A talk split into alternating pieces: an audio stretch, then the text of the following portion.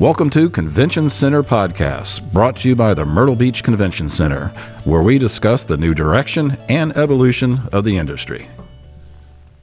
Welcome to the Convention Center Podcast. Joining us today is Rita Harrell.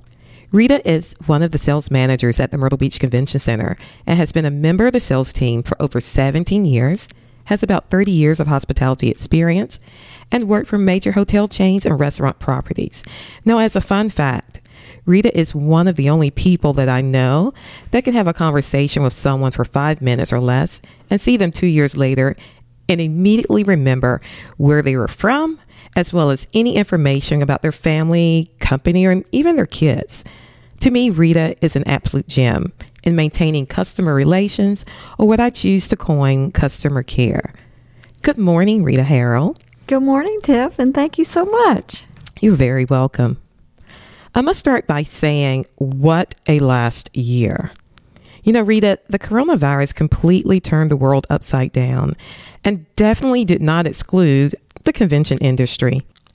Share with our audience the changes you have experienced with the convention and event bookings at the Myrtle Beach Convention Center. Thanks, Tiff. Our sales team has had a massive scramble to rebook groups for future dates by adding more space and less occupancy that is now required by the South Carolina Department of Commerce. We have to communicate this all to our planners for future events and any new events as well. Also, our sales team has to make sure all future groups receive the application link from this SCDC and are granted approval. And lastly, when it comes to face to face events, most sport groups are booking through COVID because they recognize that they need to be resilient and keep our youth continuing their competitions, while at the same time they are still keeping cautionary measures in place. Let's talk about challenges.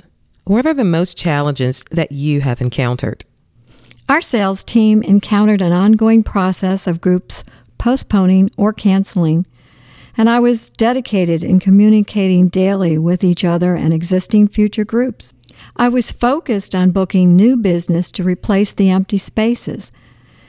It was like I was putting pieces into a puzzle in our event diary to accommodate the new and the existing groups.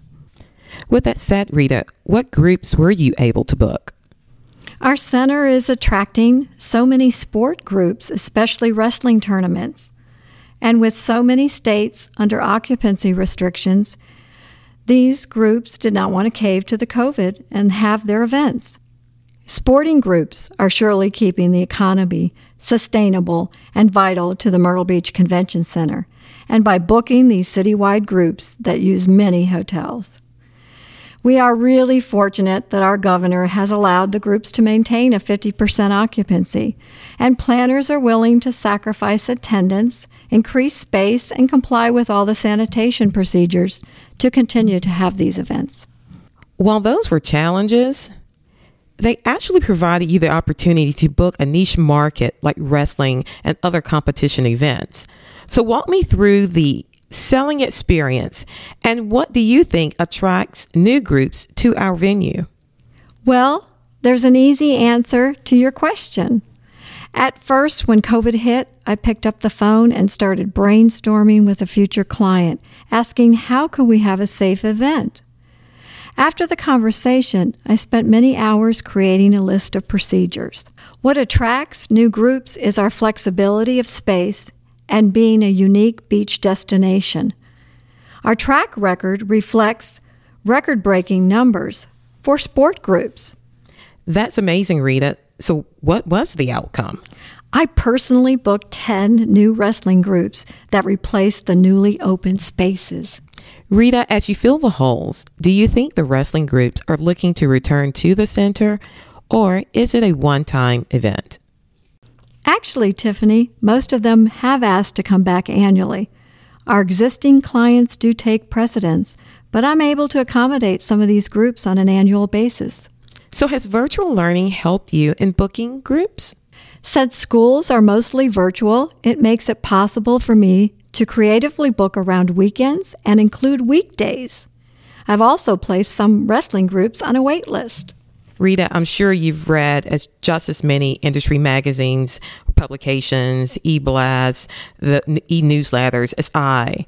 And I think that this question will continue to kind of daunt us over the next six months.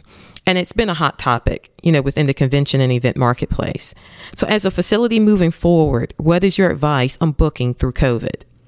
That's a good question. And I think the answer is simply planners must stay positive and stay enthusiastic about the future. Step out of your box and change your long term plan to an immediate call of action. Being in the industry for so many years, I'm passionate to aid planners, especially in a crisis. Rita, this interview was so inspiring. You provided so much knowledge and things to like look forward to for a brighter future and even matrix we can use to gauge how well sporting groups will do, obviously at the Myrtle Beach Convention Center. But before you go, do you have any words of encouragement to share? I would just say keep a combined attitude of exploration, creativity, and experimentation. Thank you, Rita, for taking time out of your busy booking schedule to share your perspective on the meeting industry and the strategies that has helped you be successful in booking events at MBCC. And to our guests, thank you for tuning in. This is Tiffany Andrews with Convention Center Podcast, wishing you an amazing day. Remember, it's cool to be kind.